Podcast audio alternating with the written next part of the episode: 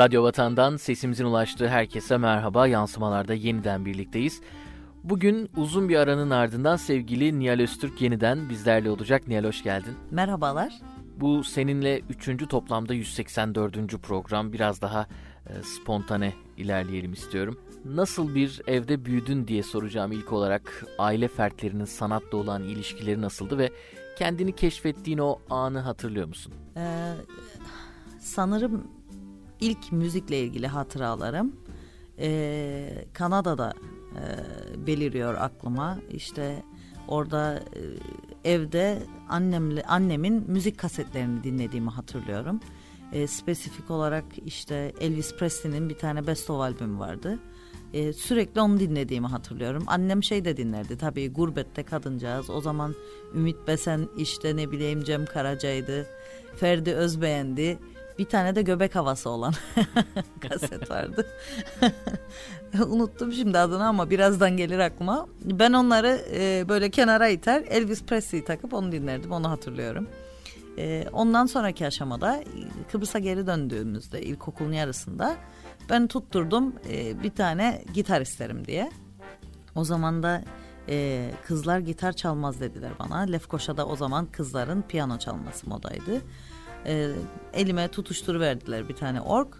Hemen beni piyano dersine gönderdiler. Öyle başladı aslında müzikle ilgili ilk maceram. İlk bestelerimi o orgun üstünde işte üç, üç tane notayı birleştirerek yapmışımdır. Nihal ilk kez profesyonel müzik yapmaya ne zaman başladınız? O arkadaşlarınla hala görüşüyor musun? Hala müziğin içindeler mi? Ve bu işten ilk kazandığın parayla ne yaptığını soracağım. Oo sorular çok sağlam. Şimdi e, ilk olarak profesyonel e, müziği İstanbul'da e, arkadaşlarımla yaptım. E, küçük bir grubumuz vardı. E, profesyonel olarak çaldığımız işte iki gitar hani bir elektro gitar bir e, ben akustik gitar çalardım bir tane de konga çalan bir arkadaşımız vardı herkesin kendi işi vardı ama başladık biz atıldık işte Bağdat Caddesi'nde bir arkadaşımızın e, kafesinde çıkmaya başladık e, o zaman da Vatan e, gazetesi var şeyde e, İstanbul'da. Vatan gazetesinin yazarlarından biri geldi beğendi programı. Hafta sonu ekine tam sayfa bizi yazdı. Cumartesi ekine. E, o kadar çok beğenilmiş ki bir tane işte şey, şey gelmiş e, onu okuyarak bir e, birkaç kişi gelmiş. Onlar da beğenmiş dönüp mektup yazmışlar ona işte teşekkür ederiz iyi ki tavsiye ettiniz vesaire diye. Öyle başladı aslında diyeyim size e, böyle kendiliğinden bir e, bir şeyler oldu. E, epey çaldık orada Bağdat Caddesi'nde. E, ondan sonra da Kıbrıs'a gelişim oldu. Kıbrıs'a gelmeden evvel e, organize etmiştim e, bir müzik grubu burada çalmak için. İşte Ulaş Uğraş Beratlı kardeşler. E, yanılmıyorsam bas gitarda Mete Pere vardı o zaman. Onlarla beraber bir grupla başladık. Kıbrıs'ta da öyle başladı. İlk Lefke'de bir arkadaşımızın barında başladık. Sonra hızla işte Lefkoşa, Girne vesaire yayıldık. İlk galiba Narnia'da meşhur oldum burada.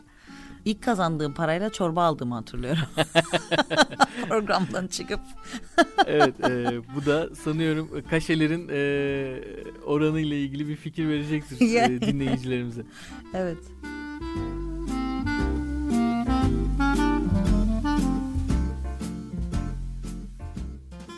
Kıbrıs sana ne ifade ediyor? Buraya daha önce adımını bile atmamış birine nasıl anlatırsın? Tabii adımını atmamış birinin e, birine herhalde biraz daha turistik bir tarif yapardım ama Kıbrıs benim için ne anlam ifade ediyor derseniz e, doğal olarak doğduğunuz yer işte e, arkadaşlarınızın e, dostlarınızın akrabalarınızın bulunduğu yer kültürünüzün ait olduğu yer ee, öte yandan özellikle ben gurbette 13 yıl geçirdiğim için İstanbul'da Kıbrıs benim için çok kıymetli. Ee, her Allah'ın günü Kıbrıs'a geldiğim için oh iyi ki gelmişim diyorum. Halen bakın bugün e, 16 yılı geçti buradayım. Halen her gün diyorum bunu. E, doğasına aşığım e, kuru yerine de ıslak yerine de çünkü her yer bizde şey gibi değil yani bir Karadeniz'in ormanları gibi değil belki ama ben ben çok seviyorum Kıbrıs'ı. E, doğal güzelliklerine de aşığım, insanına da aşığım, kültürüne de aşığım. Biraz da gündüz işinden bahsedelim. E, tam olarak ne yapıyorsun, kimlerle çalışıyorsun ve e, bu işe nasıl başladın? E, Kıbrıs'a döndükten sonra kısa bir süre özel sektörde üst düzey yöneticilik yaptım. Ardından da öncelikle sanayi odasında e, iş geliştirme bölümünün kurulmasında e, görev aldım ve orada genel sekreter yardımcısı olarak iş geliştirmeden sorumlu genel sekreter yardımcısı olarak çalıştım. Orada özellikle işletmelerin işlerini geliştirmeleri için finansa erişmelerine yardımcı olduk. Yani benim diğer lakabım hibe annedir. Oh. Ee, bir hibe olduğunda işte Avrupa Birliği hibesi, Türkiye Cumhuriyeti kaynaklı hibeler olduğunda veya başka hibeler e, o konuda e, en çok bilgi sahibi olan bir ekibin başında çalışıyorum şu an. Tabii e, 10 yıldan fazla Avrupa Birliği içinde çalıştım. Sanayi Odası'ndan sonra doğrudan Avrupa Birliği ekonomik kalkınma programlarına geçtim. E, 10 yıldan fazla çalıştım. Yaklaşık e, 6-7 tane programda görev aldım. Halen de görev aldığımız programlar var, iş yaptığımız programlar var şu an. E, neler yaptık orada? E, mesela en bilinen e, bizzat hani üstüne imzamı atabileceğim proje Lefkoşa Surlar İçi Kalkınma projesini yaptım. Bundan yaklaşık 10 yıl kadar önce bölgede e, artık bir ölüme doğru gidiyordu oradaki esnafın durumu. E, şey açılmıştı sınırlar açılmıştı ancak kuzeyde e, o sınırlardan gelen trafikten faydalanamıyordu insanlar. Yaklaşık işte ilk açıldığında 800 bin kişi e, güneyden kuzeye geçerdi. Ne Rum ne Türk. Yani Kıbrıslı hariç turist. Şimdi de yaklaşık 600 bin civarıdır yıllık geçiş. Bundan faydalanabilmesi için o bölgede ciddi bir e, çalışma yaptık, stratejik çalışma yaptık. Şu anda e, o yaptığımız çalışmanın tohumları sayesinde işte hibelerde ekstra puan veriliyor. Lefkoşa, Girne ve Mausa Sur içinde yapılacak şeylere, e, işte turistik tesislere, restoranlara, eğlence yerlerine hibelerde ve böyle bir teşvik oldu. E, bölgeye eğlence sektörünü çektik. İşte daha gençlerin girişimler açması için bir fırsatlı yolu açılmış oldu. E, bu en en sevdiğim projelerimden bir tanesi. Onun dışında en son çalıştığım projelerden bir tanesi. Karpaz'da e, özellikle e, köylülerin birleştirilip yani kümelendirilip e, kooperatifleşme adı altında zeytinlerinin alınıp işte bir zeytinyağı markasıyla tek bir zeytinyağı markası olarak ve Avrupa standartlarına uygun olarak üretilmesine ön ayak olduk e, Esnaf Zanaatkarlar Odası'nın talep ettiği bir programda Avrupa Birliği'nden. Orada da kıdemli uzman olarak çalıştım. Halen de iş yapıyoruz e, şeye. Şu an kendi şirketimizde o hizmeti veriyoruz hala danışmanlığı kendilerine. Şu an ürünlerimiz Tesco'da, e, İngiltere'de ve Avustralya'da satılıyor. Kıbrıs'ın kendi ürünü ve Karpaz köylüsünün ürünü. Yaklaşık 200 köylünün ürünü.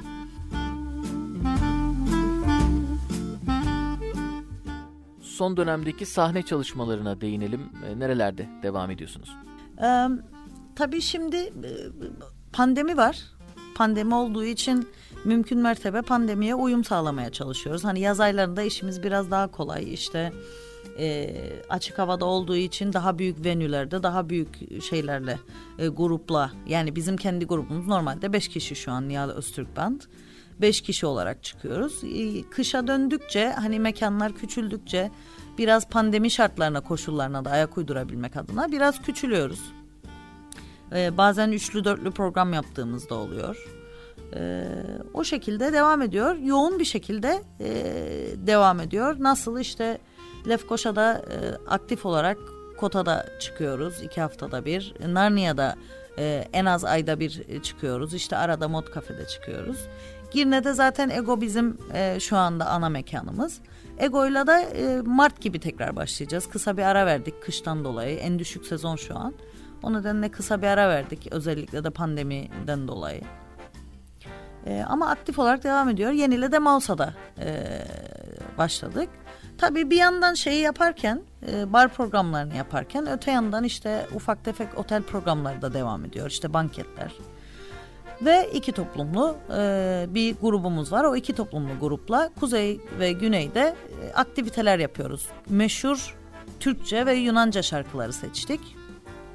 E, işte Sezen Aksular, Haris Alexiular vesaire. Onlara dair e, bazı aktiviteler, konserler yapıyoruz. 70'lerden 90'lara demlenerek ilerleyen 90'lar ve 2000'ler arasında ivme kazanan bir toplumsal değişim görüyoruz. 2010'larla birlikte çok daha hızlandığına şahit olduk.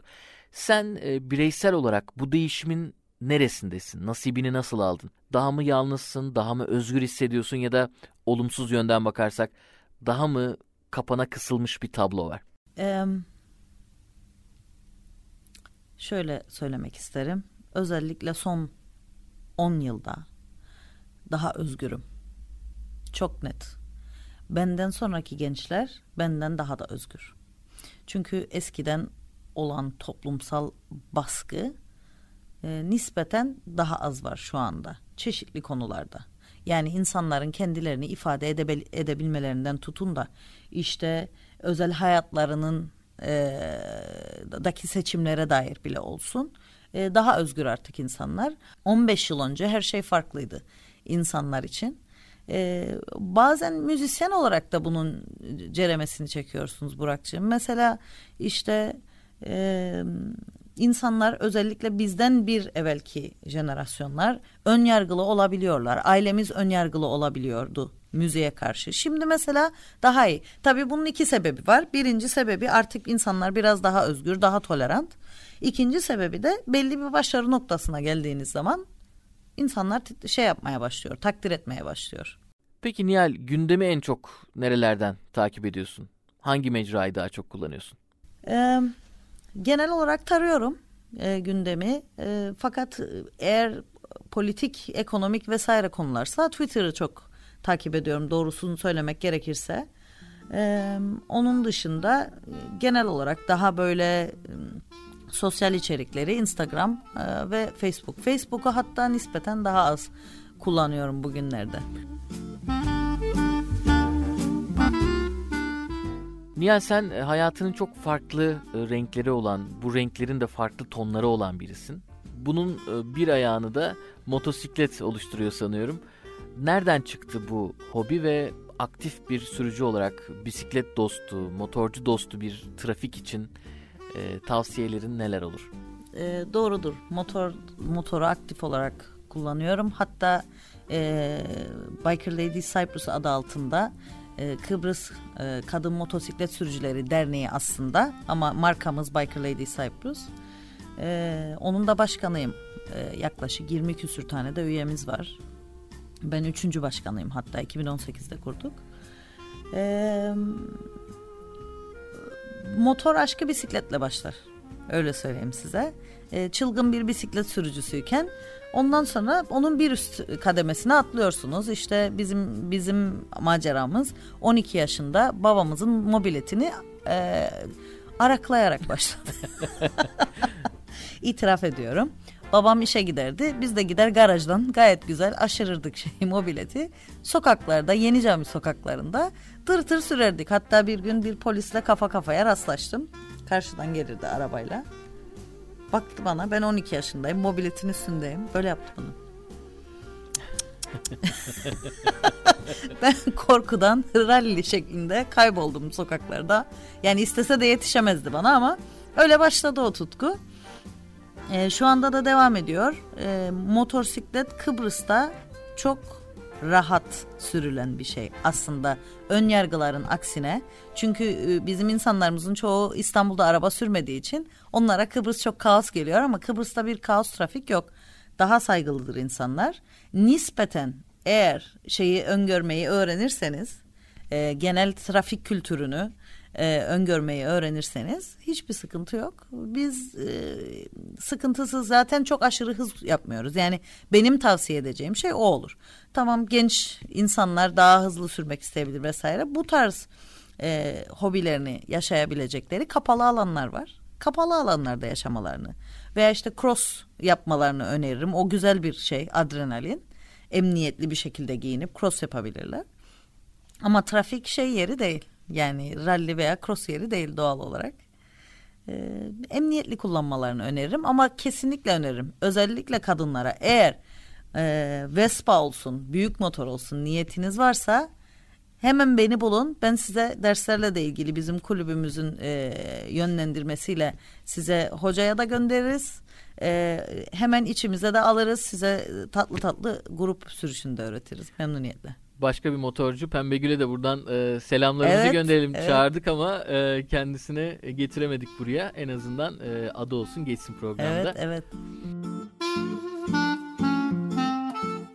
Nihal sence ülkemizde sanata yeterince altyapı yatırımı yapılıyor mu? Ne gibi eksikliklerimiz var? Neler nasıl yapılabilir sence? Şunu söyleyeyim. Şimdi yurt dışıyla kıyaslayarak yapılabilir bu aslında yorum. Ee, ilkokul 2'de ben başka bir ülkedeyken e, müzik odasında ki devlet okulundaydım ilkokulda. E, müzik odasında arp vardı Burak'cığım. Arp. Yani keman değil, flüt değil, melodika değil, ork değil, davul değil, gitar değil. Arp vardı odada. İşte istediğin üflemeli, hangi yaylıyı istersen. E, devlet okulunda. Bu bir kültürdür aslında. Yani çocuğu yönlendiriyor, alıyor. Diyor ki sen bunu istiyorsan çalmayı. Yönlendiriyor ve e, o şekilde genç yaştan insanlar müzik aletleriyle haşır neşir olur. Ha, bizde nedir? Belki biraz daha imkanların kısıtlı olduğu bir yerdeyiz biz şu an. İşte melodikaydı, flüttü. E, işte isteyenlerin e, piyanoya, gitara doğru gitmesi veya işte vurmalılara doğru gitmesi var. Ama halen bizde şey daha az. Yani bu ana enstrümanlar dışında enstrüman çalan insan çok az. Bunu da birazcık şeye vuruyorum. Yani sistemin hani e, o eksikliğine vuruyorum. Biraz da kültürel bir şey olduğuna inanıyorum bunun. E, bir eğitim sistemimiz genel olarak baktığınızda altyapıda o kadar çok eksik var ki yani keşke müzik olsa sadece eksiğimiz. İnsanların kafasına düşüyor şeyler. Tavanlar. Yani şimdi başka bir pesimist e, şeye soka, sokmayayım konuyu. Yani bizim çok daha yolumuz var. Müzik evet eksiktir, çok eksiktir hatta. Ee, daha iyisi olabilir. Ee, ama mevcut durumda yapacak çok başka işler de var. Bunca yıllık e, sahne deneyiminin ardından artık e, bir stüdyo kaydı gelir mi? E, stüdyo kayıtları oluyor arada aslında. E, hatta e, böyle özgün eserler de oluyor kaydettiğimiz ama hep bir şekilde bir işin bir şeyi için kaydoluyor. Ee, biraz vakitsizlikten oldu bu ana kadar olmaması. Hatta bugün Osman Cankoy hocamla konuşurdum sabah. Ee, onun bir tane özgün eseri var. O özgün eseri kaç zamandır konuşuyoruz işte yapalım yapalım diye. Aklımda o var açıkçası. Covid sürecinde ki hala devam ediyor sanat alanında etkileşimden kaynaklı kısıtlamalar ister istemez işverenleri, sanat emekçilerini olumsuz etkiledi. Elbette devlet sağlığı öncelediği için bu adımları atmıştı. Artık üçüncü senedeyiz Covid savaşında. Sence dersler aldık mı? Olası yeni bir dalgaya hazır mıyız? Şimdi icracıların yaşadığı en büyük sıkıntı aslında herkesten fazla yaşanan sıkıntı müzisyenler tarafında. E, müzisyenlerin bir sivil toplum örgütü olmaması yani kamu politikası savunuculuğu yapamamalarından dolayı yani seslerini savunan bir kurumun olmamasından dolayı en geç olarak açılan sektör oldu. E, düşünün ki müzisyenler zaten hasbel kadar bir, kader bir şekilde e, çok yoğun çalışamıyorlar. Zaten yoğun nüfusun olduğu bir yer değil burası. E, şans almak zor. Özellikle yeni bir müzisyenseniz daha zor işiniz. Ee, öyle olduğunda en en sıkıntılı dönemi bence şey çekti. Müzisyenler çekti açıkçası. Ee, ve aynı zamanda bir yandan da mekan sahipleri. Çünkü en son açılan yerlerde e, hatırlarsanız gece işte 12'lerde kapanmalar vesaireler e, gibi sıkıntılar oldu. Biz neye ihtiyacımız var? Bir kere e, hem eğlence mekanlarını hem de müzisyenlerin daha iyi temsil edilmesine ihtiyaç var. Çok net yani güçlü sivil toplum örgütleri iyi örgütlenmiş işte iyi ne, ne diyeceğini bilen politika savunuculuğunu iyi yapan örgütlere ihtiyaç var ki diğer taraflar nasıl açıldıysa veyahut da diğer taraflara nasıl destek yapıldıysa o kurumlar da o desteği alabilsin. Yani işte Avrupa Birliği'nden şey geldi esnaf zanaatkarlara yardım geldi. Türkiye Türkiye Cumhuriyeti'nden esnaf zanaatkarlara yardım geldi. Sanayicilere yardım geldi. Avrupa Birliği'nden 60 bin euro İşte öbürlerine 2000 euro, 1000 euro, 1500 TL vesaire geldi. Ama müzisyenlere hiçbir şey gelmediği gibi en uzun sürede onlar kapalı kaldı. Bunun tek bir çaresi vardır. O da çıkıp sesinizi çıkarmaktır. Onu da tek bir kişinin çıkarması hiçbir zaman işe yaramaz. Birlikte hareket etmezseniz sesiniz güçlü çıkmaz. Bizim almamız gereken ders müzisyenler olarak birlik olmamız gerekir. Veyahut da bizden daha güçlü sesi olan bir e, kurumun çatısının altına girmemiz gerekir. Şimdi tabii bu uzun bir tartışma ne olur ne olmaz ama bu şey bu. E, yapılması gereken bu. Enstantaneler e, bölümüne geçiyoruz.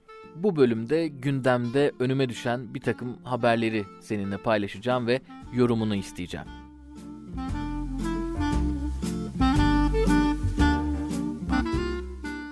Ezgi Mola beraber bir reklam filmde oynadığı kişi hakkında taciz ve tehdit iddiasıyla suç duyurusunda bulundu.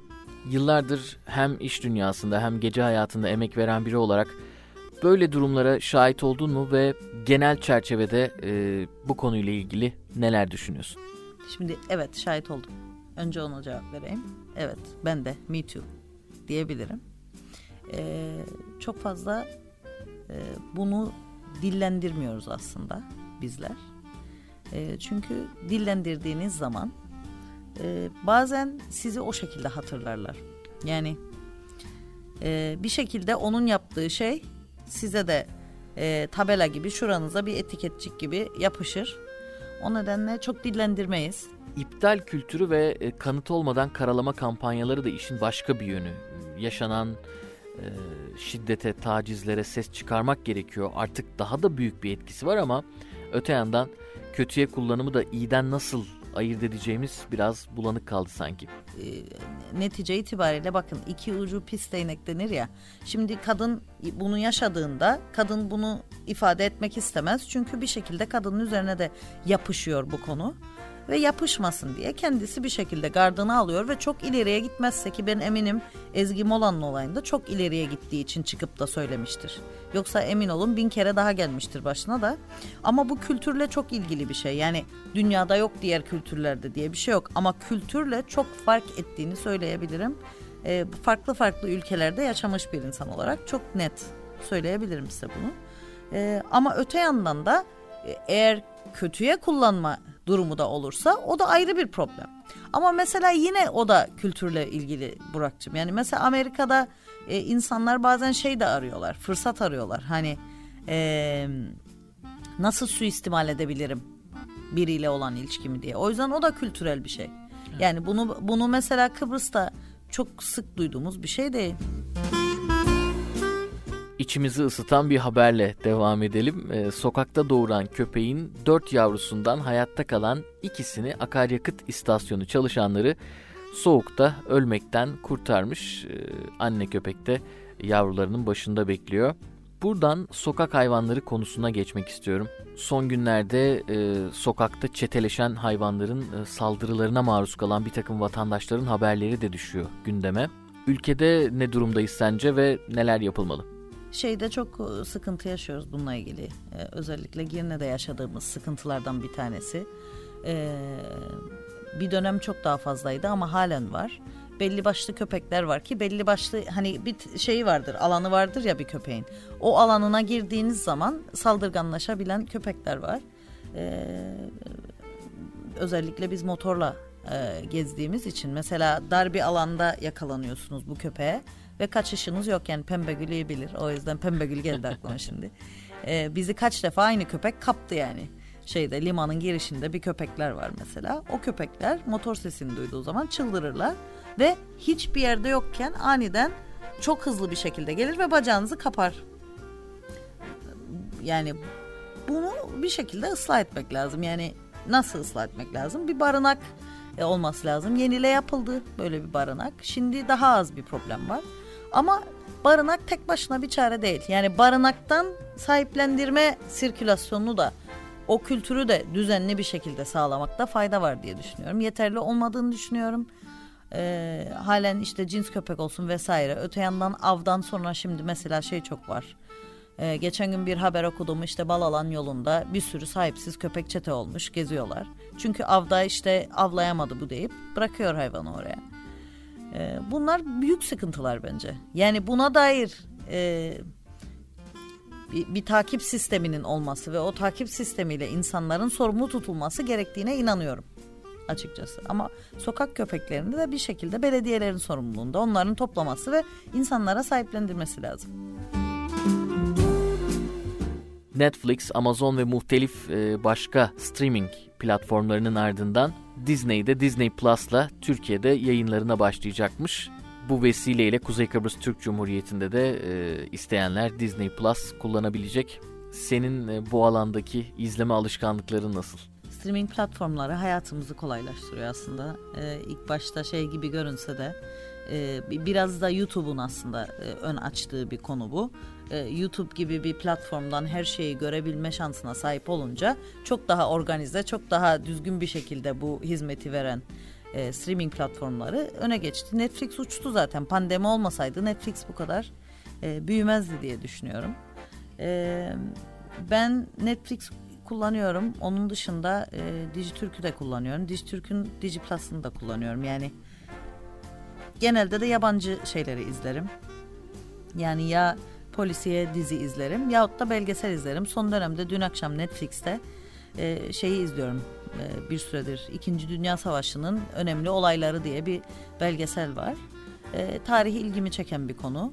E, political e, history. Onu izliyorum. Çok da enteresan şeyler öğreniyorum. Şimdi mesela o zamanki liderlerin yaptığı stratejileri izleyip şimdiki liderlerin yaptığı stratejilerin nereden geldiğine, e, birilerinin onlara ne tavsiye ettiğini çok net görebiliyorsunuz veya edemediğini.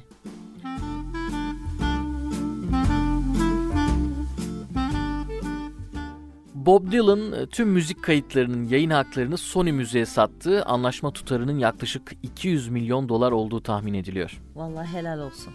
Yani müzik tarihinde bu kadar az dinlenip bu kadar iyi bir şekilde satabildiği için tebrik ederim kendisini öncelikle. Ama biliyorsunuz Bob Geldof işte We Are The World işte o zamanki Live Aid ile meşhur olmuş. Sir ünvanını almış. Kendini bir şekilde en azından o konuda ispat etmiş bir müzisyen. Tebrik ederim. Herkese nasip olsun inşallah diyelim. Bu noktada seninle aynı fikirdeyim. Bir ozan olarak belki e, değerli bir isim ama müzisyenliğinin e, ben de overrated olduğunu düşünüyorum. Evet, evet. Ve Fatma Giri'yi kaybettik. 1957 yılında başlayan kariyerine 200 film sığdırmıştı.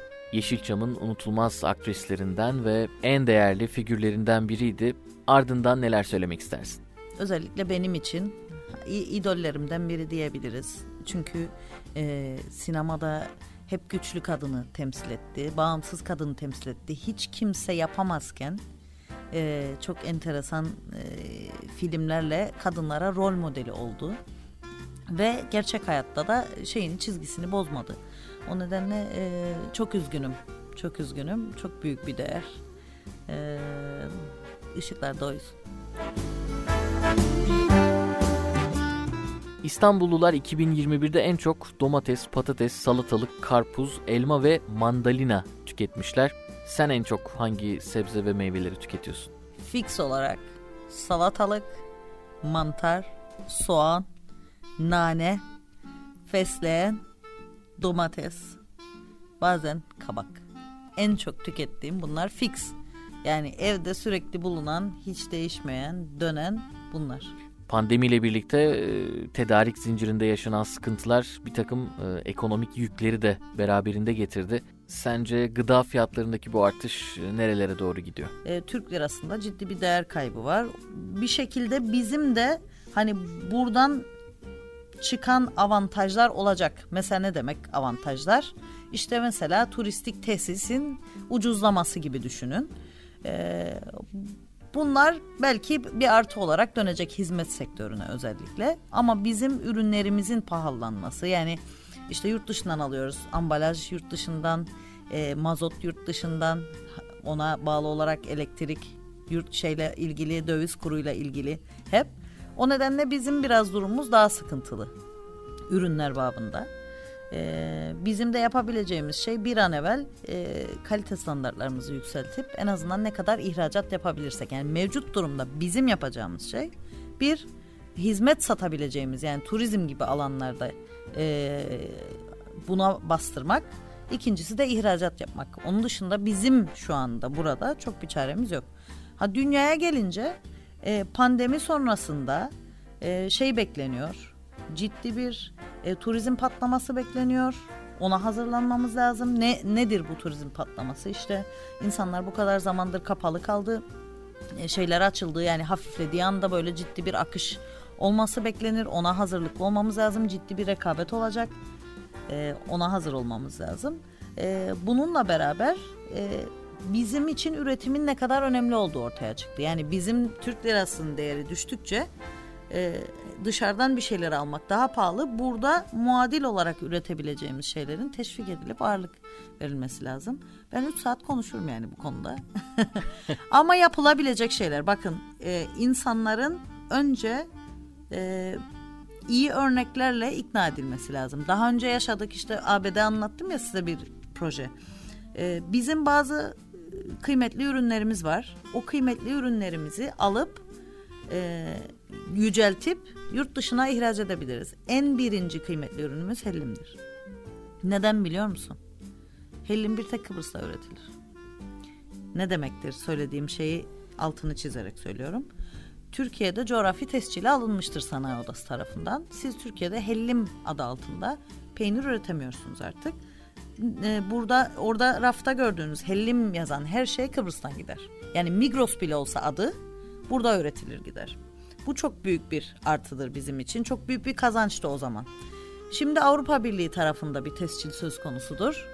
Ee, o tescilde bazı standartlar var bizim henüz uymaya hazır olmadığımız ki mesela içerisindeki küçük baş sütü mesela. Bizim çok acil küçük baş sütünün artırılması, küçük baş sütünün kalitesinin artırılması, genel süt kalitesinin artırılması, veriminin artırılmasıyla ilgili e, çalışmamız lazım. Çünkü eğer biz doğru çalışırsak bakın bugün Amerika'da bile menülerde hellimli salatalar, hellimli burgerler var. Amerika'da bile Amerika en uzak yerdir. Öyle düşün yani. Bugün var. Eğer biz bu ürünü şey gibi parmesan gibi pazarlayabilirsek çünkü parmesan tam bir kümelenme örneğidir. Korunmuş üründür. Bütün şey e, bütün parmesan üreticileri tek bir sistem altında çalışır. Hepsi ayrı ayrı satar. Ama tek bir standart sistemi altında denetlenirler. Kendi kendilerini yaptıkları bir denetleme sistemi var. Bizim bunu yapmamız lazım. Hellim bir üründür. Mesela zivaniya ikinci bir üründür kullanabileceğin. Artı bazı özel ürünlerimiz var özgün ki alıp o ürünlerden yeni bir şeyler geliştirebiliriz. Mesela yapmadığımız ürünler. Ee, örnek işte mesela harnabı yeterince e, aktif kullanmıyoruz. Babutsa yeterince aktif kullanmıyoruz. Bu örnekleri daha önce verdim işte. Mesela Malta'da Babutsa üzerine kurulu çok devasa bir sektör var. Turizme üretim yapar işte Babutsa ürünlerini. Veya işte e, Arizona'da aynı şekilde Babutsa üzerine yemek kitaplarıydı, işte reçellerdi, yemek soslarıydı, çekirdeklerini turistik ürün olarak satmaydı. Bizzat 10 dolara aldığım için hep örneği veririm. Ee, bunlar inovatif şeyler. Yani alırsın bir ürünü, onu alternatif bir haliyle sunarsın ihtiyacı olan tarafa. Ki bu turist mesela Kıbrıs'a gelir. Özellikle Türkiye'den gelen turist şey der. Hiçbir şey bulamadık burada. Mesela ona dair çok rahat bir şeyler üretilebilir. Yani hellim alır herkes. İşte hellim alır, içki alır daha ucuz diye ama orada kalır. Halbuki bu alınıp ileriye götürülebilir. Az evvel verdiğim örnekler gerçek örneklerdir yani. İşte Harnıp'tan likör yapan arkadaşlar var ama daha ilerletilebilir yani. Ciddi şey ister ama bu bahsettiğim konular e, eğer se- şey yapacaksan, sektörel kalkınma yapacaksan devlet, akademi, özel sektör ve sivil sivil toplumun birlikte çalışarak ilerletebileceği kümelenme konularıdır. Yani olabilir olmaz diye bir şey yok. Yeter ki biz kafamıza koyalım e, ve yürüyelim. Nihal'cim çok teşekkür ediyorum. Seni ağırlamak her zaman büyük bir keyif. Ağzına teşekkür ederim. sağlık. Yansımalarda yeniden birlikte olmak dileğiyle. Hoşçakalın.